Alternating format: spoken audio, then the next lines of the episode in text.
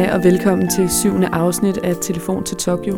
Mit navn er Ditte Lynge. Jeg er journalist på Heartbeats, og med mig på en telefon knap 9.000 km fra Amager har jeg vores helt egen OL-korrespondent, Emil Bak. Emil, har du vendet dig til at blive kaldt OL-korrespondent endnu? Nej, nej, det, det er jeg virkelig ikke. Altså, jeg har seriøst, jeg har siddet sådan og, altså rent faktisk og nævet mig i armen, fordi det er helt vanvittigt at være OL-korrespondent, og jeg har sådan en, jeg har stadigvæk sådan en fuldstændig benovelse over det. Det er jo virkelig, altså vidderligt en drøm, der, der går i opfyldelse for mig, og jeg er stadigvæk helt benovet, når jeg går ind og, og sætter mig på pressepladserne. Jeg kan godt mærke, at alle de andre, de er meget mere sådan trænet, end jeg er, og, og bare går ind, og altså, bare det, at der er en kop kaffe og en, og en banan og et stykke chokolade inde i presserummet, så er jeg jo helt op at køre. Altså så det der med at sidde og man får sådan en lille skærm, man har oppe på pressepladserne, man kan sidde og kigge på, og der kommer nogen med vand, og jeg var, bare, jeg er helt lykkelig, og alle andre, de sidder bare og ser sure ud og, og skribler ned. Um, altså, jeg er lidt ærgerlig over, at lytterne ikke kan se dit ansigt lige nu, fordi jeg kan næsten ikke se dine øjne så meget, som du smiler. det. Jamen, det, altså, det er bare vanvittigt fedt, det må jeg bare sige. Og det er jo, ja. det er jo heller ikke... Det, der skal jo også være en eller anden form for professionalisme i det. Det kan jo ikke være, det kan jo ikke være sådan, at, at telefonen til Tokyo bare bliver en stor øh, omgang eufori fra min side over, hvor vildt det er at, at være i, i Tokyo. Nu, øh, nu er det syvende afsnit, som du sagde, men jeg har det bare stadigvæk vildt over at være her, og jeg har det... Jeg har det så fedt. Ej, men altså... du aner ikke, hvor meget jeg har glædet mig til at skulle ringe dig op igen nu her, efter at øh, de to andre drenge, Mikkel og Oliver, har haft øh, chancen fordi det bare er så fedt at se dig, se hvor glad du er, efter du har været ude og se nogle ting på stadion og mødt nogle mennesker. Og jeg glæder mig så meget til at høre, hvad du har oplevet. For du ville jo ikke fortælle mig det, inden vi gik i studiet. Nej, lige præcis. Jeg, jeg synes, vi skal øh, gennem det, holde det friskt øh, til, øh, øh, til, at vi trykker øh, optag. Altså, det lytterne ved det jo ikke, men normalt så går jeg op på vores kontor på Amager og altså hovedet der er nærmest helt nede ved, ved betongulvet, og altså doven og ugidelig, og lidt vrisser tit og sådan noget, og fuldstændig genialt, at cheferne har sendt mig 9000 km væk. Det har virkelig, altså det har virkelig gjort noget for min uh, både arbejdsmoral og min arbejdsglæde, så det er fantastisk. Ja, men hvordan har du det så nede i Tokyo? Har du vendt dig til øh, de 35 graders varme og alt det andet, du går og bøvler med? Altså, jeg kæmper lidt med, øh, nu er det ikke så meget varmen i sig selv, nu er det transitionen mellem, at der er 35 grader udenfor, og så er der minus 35 grader inde i de her haller, øh, som jeg ofte sidder i, fordi jeg skal lov for, at de har fået øh, skruet op for, øh, øh, for aircondition. Øh, jeg så det var meget sjovt. Jeg så bare en ekstrablad journalist, som jeg var til håndbold med. Han havde skrevet en, en kampreportage fra, fra Danmarks kamp, og han skrev, at øh, der var ikke nogen, der ville løfte et øjenbryn, hvis der kom en pengvin gående ind i hallen. Øh, kun hvis den ikke havde mundbind på. Og det, altså, det er virkelig, virkelig rigtigt. Øh, der er så koldt, så nu er jeg ved at, nu er jeg ved at finde ud af, hvad jeg har sådan... Øh, af, af mere eller mindre vintertøj med til Tokyo, så jeg kan, så jeg kan skifte mellem øh, badetøj udenfor, og så, øh, og så have flyverdragt på indenfor. Men det var da heller ikke noget af det, Nicolas Kawamura, han bad dig om at pakke, da I lavede den der liste, inden du tog afsted. Var det ikke mere sådan nogle nudler, du skulle have med? Jo, jeg pakkede udon-nudler, og heldigvis så, øh, så var det kun tv-tricks, at, at jeg smed dem ned i, øh, i kufferten. Jeg, jeg samlede dem op igen. Øh, men, men, øh, men nej, det er rigtigt. Altså, han, for, han forberedte mig faktisk ikke på, på varmen, og, og det har jo været et, et samtaleemne. Øh, Novak Djokovic sagde, han, han kunne ikke forstå, hvorfor man ikke kunne flytte øh, øh, events, øh, tennisen til, til om aftenen. Øh, han spillede i, ba- i banesol. Øh, og, øh, og sagde også, at det var det hårdeste, han nogensinde har prøvet. Øh, indbyggerne selv i Tokyo har været sådan, jamen altså da det blev holdt i Tokyo i 64, der skubbede man det til oktober.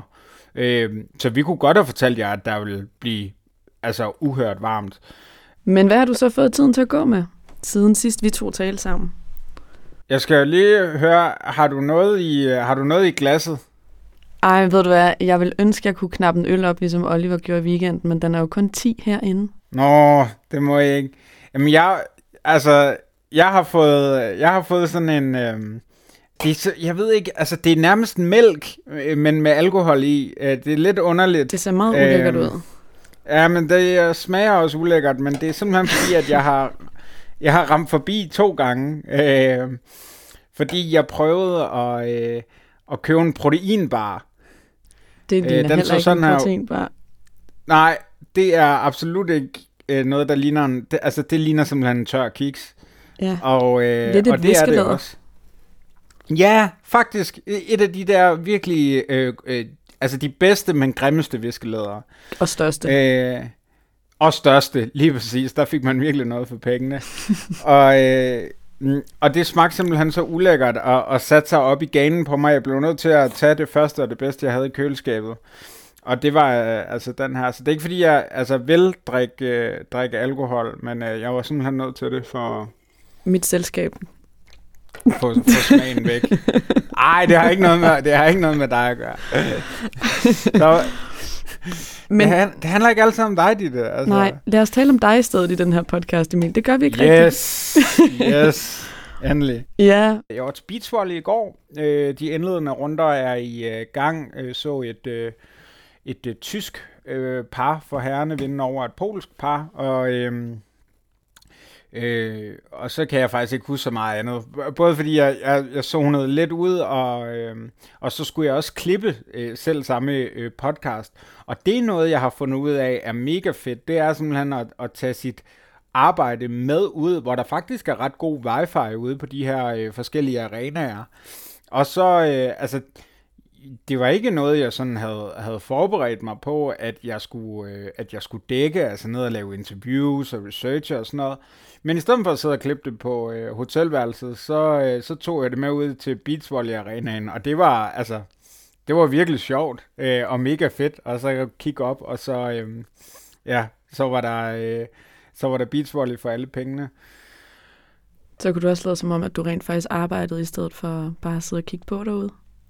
Jamen, jeg tror, de rigtige journalister, de ikke, altså, øh, øh, de kunne ikke helt forstå, fordi de kan jo godt se de der lydspor i mit program. Jeg tror, de var lidt forvirret over, at øh, for de sidder og skribler ned og skriver og går op i det og kommenterer og alt muligt, og jeg sidder bare med hovedet begravet ned i, i computeren og, og prøver at få det hele til at, øh, at passe i mit øh, lydredigeringsprogram. Så øh, altså, jeg tror, altså, jeg vil ikke sige, at, at de bagtalte mig, men at der, altså, der blev kigget skævt. Det var ikke ligesom, da du var ude til judo den anden dag, og ikke rigtig vidste, hvad det egentlig var, der foregik ned på, på banen, hvis det er overhovedet det, man kalder det. Der vil jeg så godt sige, og, det, vi har stadigvæk ikke fundet ud af, om det hedder banen, eller modden, eller arenaen, eller sådan noget. Det skal jeg have slået op til i morgen. Men øh, øh, der var heller ikke nogen andre, der vidste, hvad der foregik. Jeg havde en dansk kollega, jeg vil ikke, øh, ikke sige, hvad man var, men altså, han havde heller ikke dækket meget judo, sagde han. Så, så det er jo også det, der sker her ved OL. Øhm, journalisterne, kommentatorerne bliver ligesom tvunget til at, at blive eksperter ud i alle mulige sportsgrene, som de måske ikke er vant til at, at dække. Øh, jeg har engang hørt en, en historie om, øh, om Flemming Toft, øh, legendarisk kommentator, Hudley Hud, øh, alt det her. Øh, han har jo dækket mest fodbold, og så til OL, så skulle han pludselig øh, dække noget ridesport. Og han, altså, han fik kun øh, meget, meget kort tid til at forberede sig, og han sejlede jo rundt. Og det er jo også noget af det, OL kan, det er, at de her små øh, discipliner kommer frem i lyset. Nogle gange til, altså, til min store forundring, fordi der er nogle af tingene, som eksempelvis i går i judo, hvor jeg ikke fatter, hvad der foregår. Men det er sjovt at kigge på. Det er stadigvæk mega sjovt at kigge på, og selvom der ikke er nogen tilskuere, så er det stadigvæk øh, fantastisk, og jeg ved godt, at det kan lyde sådan lidt abstrakt, øh, og sådan, men altså det der med at suge øh, stemningen til sig af, øh, og hele atmosfæren af, at her står der nogen, der har for det første glædet sig, og så forberedt sig til det her i flere år, det er meget, meget inspirerende og motiverende at være en øh, del af. Ja, og apropos det her med at forberede sig i mange år, så var der jo altså breaking news i, øh, mm-hmm. i OL i går, øh, fordi den øh, amerikanske topgymnast Simone Biles pludselig trak sig. Øh, og først så lød det, at øh, det måske var en skade, fordi hun var kommet til at, og, at gøre noget, der var noget, der gik galt under en træning. Og så på et pressemøde fortalte hun så, at øh, det handlede ikke om en skade. Hun trak sig simpelthen på grund af sit mentale helbred, som hun gerne ville fokusere på. Og det er jo kæmpestort. Altså, vi taler om en kvinde, der for fem år siden blev den mest succesfulde gymnast i USA's historie. Øh, det kommer efter, at den japanske tennisstjerne Naomi Osaka også har været ude og fortælle, at hun kæmper med angst og depression og, og alt det her med, at man kan føle, at man har verden på sine skuldre. Øh, det pres, der ligger i det. Altså, øh, hvordan er det her blevet modtaget øh, i Tokyo? Jamen, det er klart, det er en, det er en kæmpe stor øh, historie igen, øh, uden at jeg kan citere nogle øh, japanske medier, øh, øh, fordi at jeg ikke kan japansk endnu. Men så er det det, der ligesom florerer i dag i, øh, i presserummet, og selvfølgelig også på de, øh, øh, på de amerikanske og øh, internationale medier. Simone Biles er en af de allerstørste øh, stjerner, øh, der er her i virkeligheden sammen med Naomi Osaka. Så at, at to af de allerstørste har været ude og tale ærligt omkring øh, øh, pro- altså problemer med, øh, med det mentale helbred, eller det mentale helbred for atleter i det hele taget. Det er en kæmpe, kæmpe stor ting. Øh, jeg ville rigtig gerne have, øh, have spurgt det, det amerikanske Dream Team i basketball øh, omkring øh, om det er noget, de har fokus på i deres lejr. Altså, fordi udover øh, Osaka og Biles, så, så er det jo nogle af de største stjerner, der er her. Og det kunne være sjovt ligesom at, at høre, om det er noget, om, fordi vi, vi har jo hørt om sportspsykologer, og, og alle sportsudøvere siger, at det mentale er meget vigtigt. Men nogle gange virker det ligesom også til, at det er, når, vi, når det er på banen, at det er der, man skal have et mindset. Og, og både Simone Biles og, og Naomi Osaka er jo, er jo i virkeligheden noget mere omkring deres generelle øh, mentale helbred. Altså, at man også uden for banen skal have det godt for at kunne gå ind og præstere. Og, øh, og det vil jeg gerne have spurgt ind til, hvor, hvordan, om, om det er noget, de har, har fokus på i lejren, men jeg, jeg, fik det, jeg var så tæt på at, at stille et øh, spørgsmål til, øh, til øh, basketballstjernen Damian Lillard, men, øh, men jeg blev så øh, øh, faret væk af deres pressechef. Han ville ellers gerne tale med mig, øh, og så til pressemødet senere, der, øh, der fik jeg ikke lov til at stille det.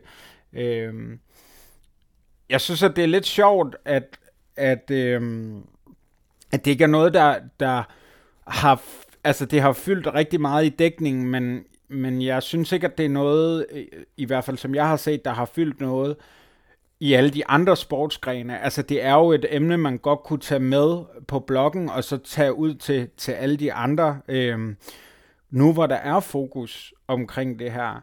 Øh, jeg er ikke nok inde i atleternes hoveder til at, at, at dagligdag til at vide, om det her er et decideret tabu. Men det er i hvert fald noget, vi øh, snakker meget mere om til de her lege, end vi har gjort førhen. Og det, det skyldes jo øh, selvfølgelig Simone Biles og, og Naomi Osakas arbejde. Og hvordan øh, forholder man sig så til det her i den danske lejr, ikke kun blandt øh, de amerikanske atleter? Jeg var ude i, øh, i den olympiske by, øh, der hvor øh, alle atleterne bor, øh, hvor jeg havde en, en aftale med den øh, danske øh, mixed badminton øh, spiller Alexander Bøje, øh, som øh, hun, øh, hun, hun spiller sammen med sin øh, marker og kæreste i øvrigt, Mathias øh, Christiansen, og de er færdige ved det her OL. De, øh, de tabte meget, meget øh, øh, snævert og spillede virkelig godt mod øh, øh, nummer 4 og nummer 5 i verden, øh, og vandt så deres sidste kamp, men, men øh, man kunne så ikke gå videre så jeg spurgte selvfølgelig hende ind til det her, og, og vi skal jo ikke gøre Alexander til øh, repræsentant for, for hele den danske lejr. Men det er klart, der er sportspsykologer med hernede.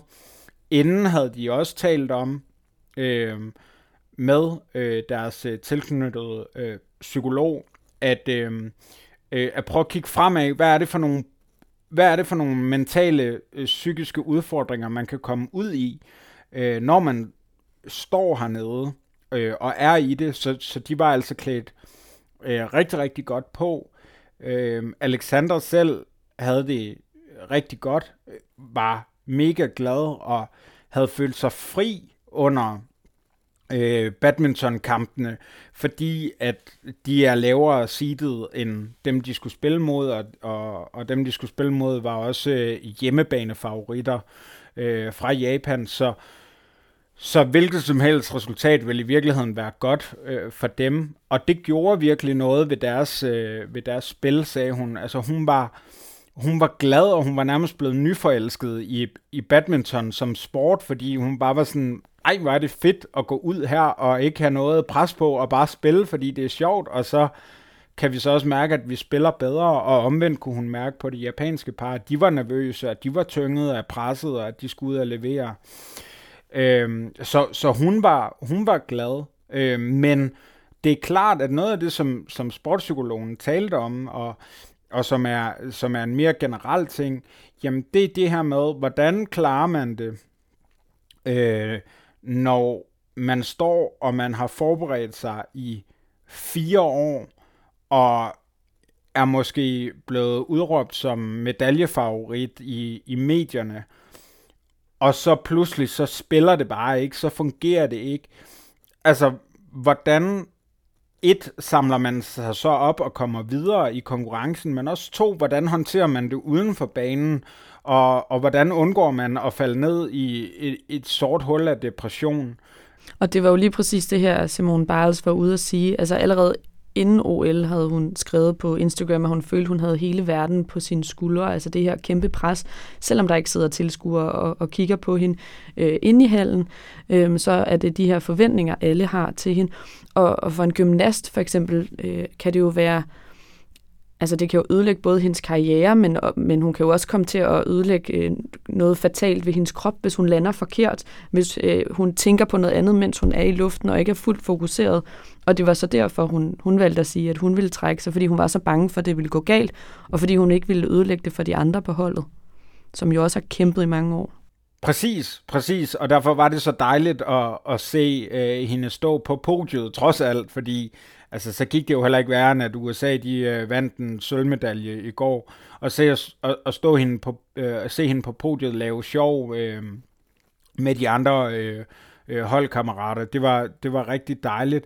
Noget, jeg, jeg synes var interessant i, i det, hun har sagt efter det her, det er, øh, hvordan at at i virkeligheden det med, at der ikke er nogen tilskuere, at det egentlig bygger et, et større pres på hende, at, at det har været en, en reel udfordring. Altså man, man skulle jo mene igen, at, at presset fra, fra publikum ville gøre, at man, man måske mere kunne, øh, kunne gå, øh, gå ud og, og, øh, og levere frit og, og bare tage det lidt som det kommer, men, men det, der er for det første noget, der mangler, og, og for det andet, så, så bliver det jo også bare meget mere øh, koncentreret, og, og det bliver meget mere øh, intenst, øh, når der ikke er øh, nogen i, i hallen. Og de eneste, man så øh, kan se på, udover ens træner og holdkammerater, det er øh, journalister, der sidder og, og skribler ned og er klar til at øh, gisne, fortolke, stille kritiske spørgsmål øh, ud fra hver eneste detalje, især når, når vi har med så stor en, en stjerne at gøre som Simone Biles.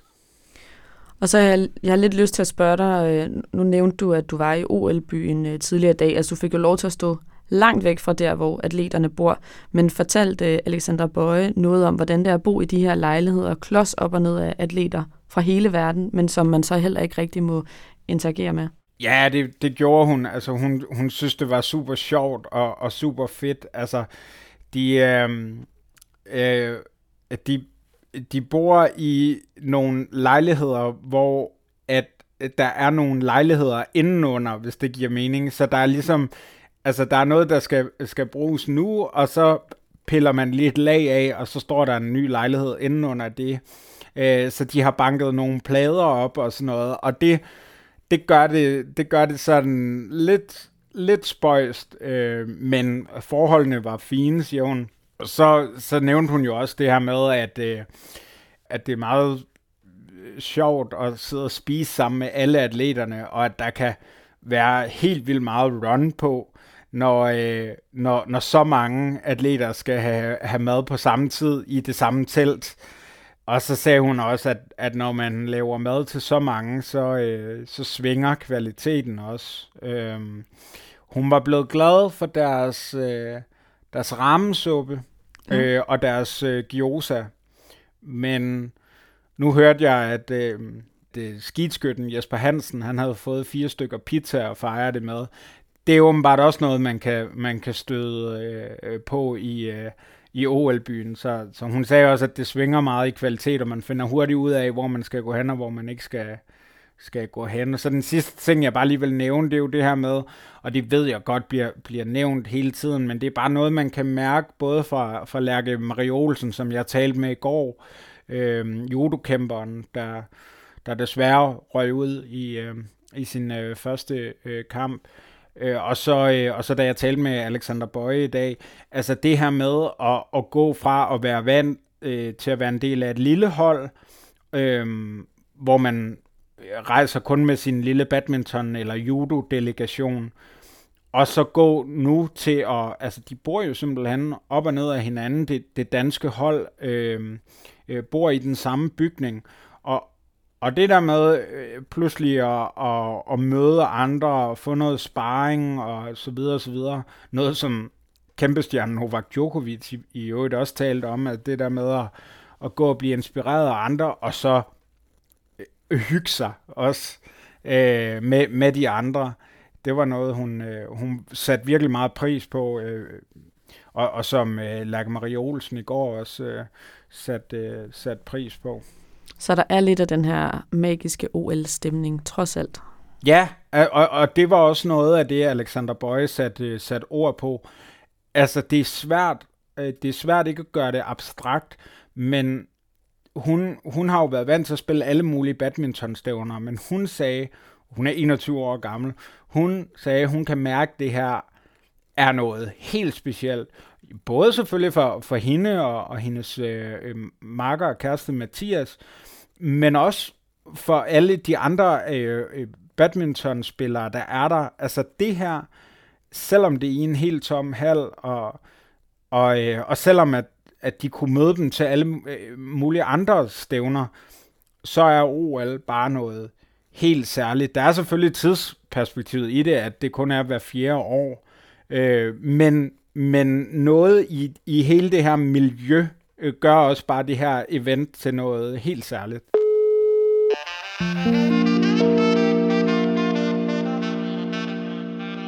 Og Emil, vi har jo de her OL-missioner, som du bliver sendt ja, ud på hver dag. Og det er med gået dårligt indtil videre, hva'? Ej, jeg kom jo på tavlen i går. ja, så... er det ikke så en ud af seks, du har fået i hus? Jo, det tror jeg desværre. Det altså, jeg. Øh, men altså, i går der var det Mikkel, der stillede dig den opgave, at du skulle finde en OL-underdog, inspireret ja. af Eddie the Eel, der blev verdenskendt øh, under OL i Sydney for at være en virkelig dårlig svømmer, men alligevel så vandt han øh, alles øh, sympati. Har du så fundet øh, dette års, øh, eller dette OL's Eddie the Eel? Og nu, nu bliver det jo sådan lidt, øh, nu bliver det jo dig, der får lov til at være øh, en form for X-Factor-dommer i det her. Øh, bare roligt, jeg begynder ikke at synge, men, men, øh, men du skal ligesom vurdere, om, om det her for det første er en OL underdog, og om historien er god nok. Kom med den. Vi skal have fat en svømmer. Endnu en svømmer. Daya Sato. Og øh, han er ikke nogen dårlig svømmer, øh, sådan som Eddie de Eel var. Øh, tværtimod er han en af de allerstørste øh, japanske svømmestjerner. Han, øh, han er oven købet gift, øh, og er en del af sådan et øh, kendispar sammen med øh, Yuka Mabuchi, der er øh, udspringer. Øh, så det er sådan et, øh, altså, et, et kendispar i badetøj. Alt er godt. Udad til, wow, du skulle se deres Instagram. Alt er, er glat og charmerende. Det, Glat og charmerende. det er helt fremragende. To ord, der aldrig ellers hænger sammen.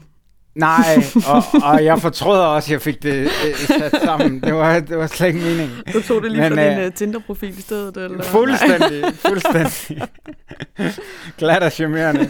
Som, øh, ja, og det er faktisk noget af det, vi skal ud i her. Øh, fordi øh, grunden til, at jeg synes, han er en underdog, det er fordi, at han virkelig er kommet fra baghjul øh, de sidste øh, syv måneder, øh, otte måneder. Jeg skal skynde mig at sige, at, øh, at øh, det her det er vores øh, gode kollegaer på, øh, på BT, der har skrevet øh, den her øh, øh, historie. Det var sådan, jeg fik øjnene op øh, øh, for ham her, Daya Seto. Altså, stor japansk svømmestjerne. Man regner med medaljer, så videre, så videre. Han er, øh, han er holdkaptajn på, øh, på landsholdet. Altså, det kører. Og så øh, har han så øh, øh, to døtre med hende her, øh, Yuka Mabuchi. Men så en aften, der går det galt. Fordi han tager på en af de her øh, love hotels, der er her i Japan. Altså et hotel, hvor man kan øh, betale nogle penge for at, øh, at overnatte. Øh, eller faktisk ikke engang overnatte. Altså have værelset i et par timer. Hygge sig lidt med en skøn person. Øh, og så øh, kan man tjekke ud igen. Og det gør øh, Daya Seto. Og det er der jo ikke noget galt i. Øh, og det synes jeg faktisk stadigvæk ikke, der er, øh, efter jeg har fortalt den næste detalje, fordi problemet er, at det jo, det jo ikke er, er med hans kone. Han har simpelthen en affære. Ja. Og det er helt stort, og, og det, altså, der har det sådan lidt, det skal de bare, det styrer han. Men her i, her i Japan, hvor man går rigtig meget op i at holde på formerne, og, øh, og, øh, og vise respekt og ydmyghed, der er det noget svineri.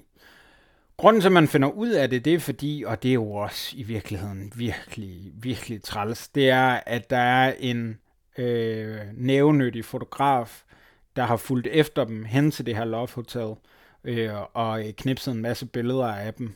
Så man finder ud af, der er Sato, han har været utro. Skandalen, den, øh, den ruller. Han øh, bliver fjernet som øh, landsholdskaptajn øh, fra, øh, fra resten af, af 2020. Øh, han, må, øh, han må ikke øh, deltage i turneringer eller officielle træninger for forbundet. Altså, prøv at tænke dig, hvis Jeanette Ottesen var utro, og så øh, gik landsholdet ind og sagde, nej, du må faktisk ikke træne i vores bassin mere. Altså, det er jo rent faktisk det, der er sket. Og alle hans sponsorer trak sig, ikke? Jo, Altså, jo, jo, jo. Og, altså, og, og kæmpe store øh, øh, firmaer, blandt andet et øh, flyselskab, så vidt jeg husker. Og, Ja. Altså, det, det er ret stor ting.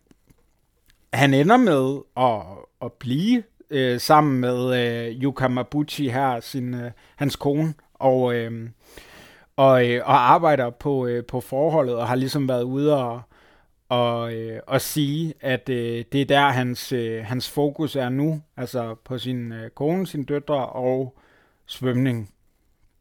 Og øh, nu stiller han altså op for Japan, og øh, han har tidligere sagt, at han var 99% sikker på, at han ville få en medalje til OL.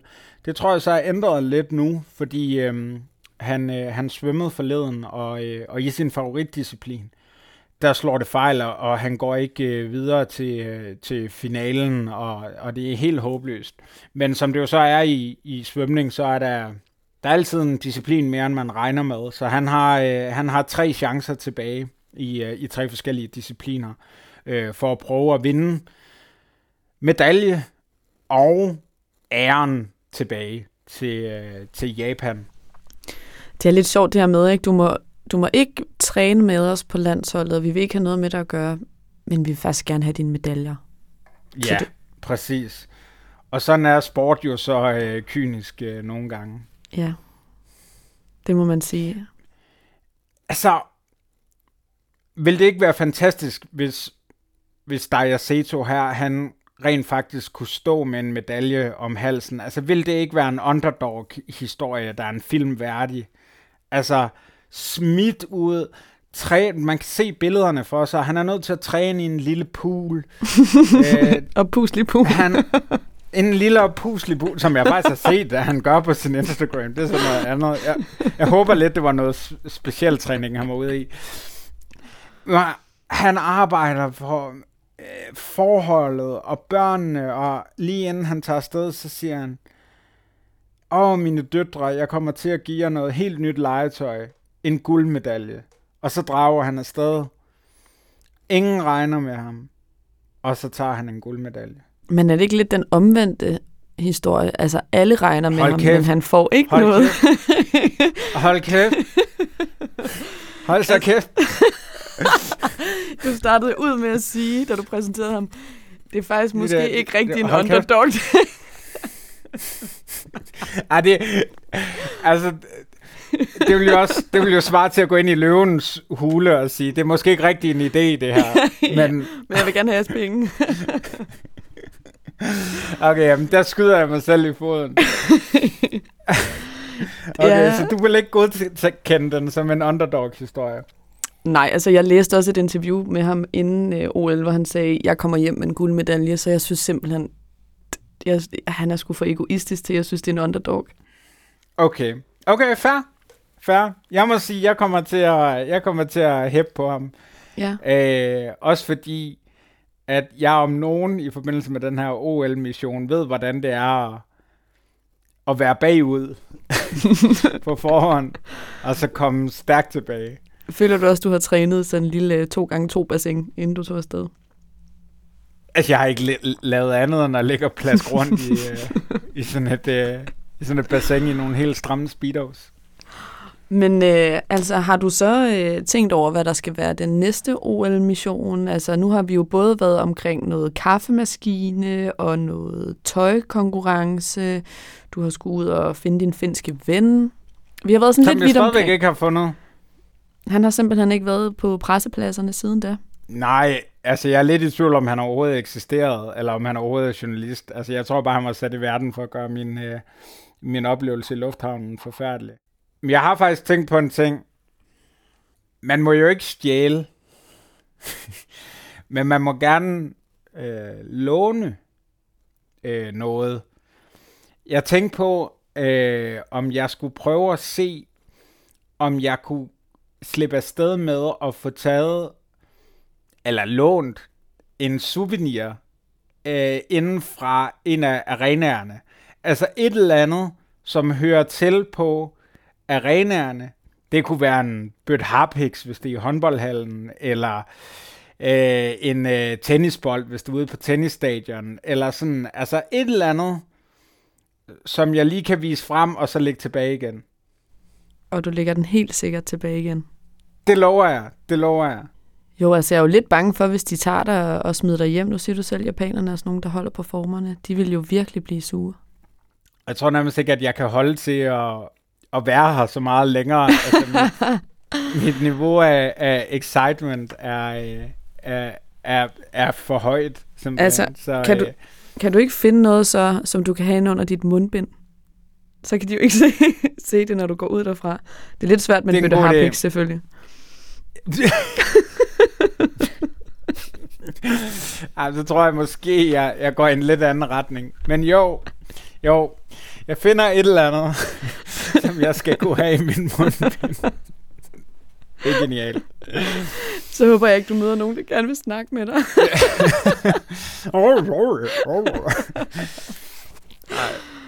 Og jamen, det vil jeg gerne. Jeg vil gerne se billeder af det. Altså, der er mange ting, jeg føler, vi mangler at se billeder af. Altså, ja, ham, helt klart. Trøjen, og... men, ja, men, jeg, jeg, sender, jeg sender nogen, jeg sender nogen til jer.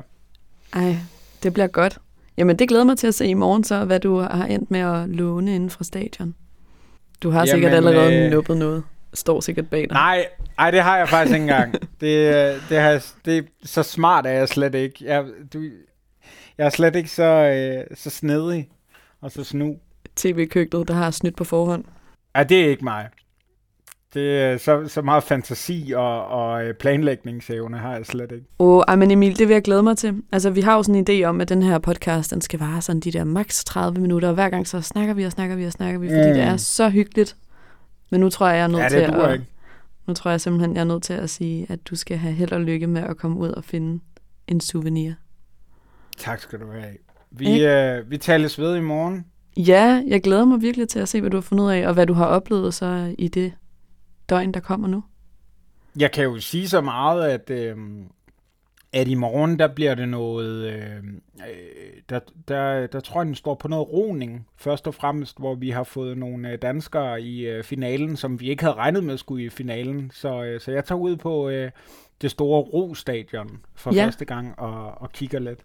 Nå, men du sagde jo også, at du havde fået et par venner blandt de andre danske journalister. Mhm. Ja.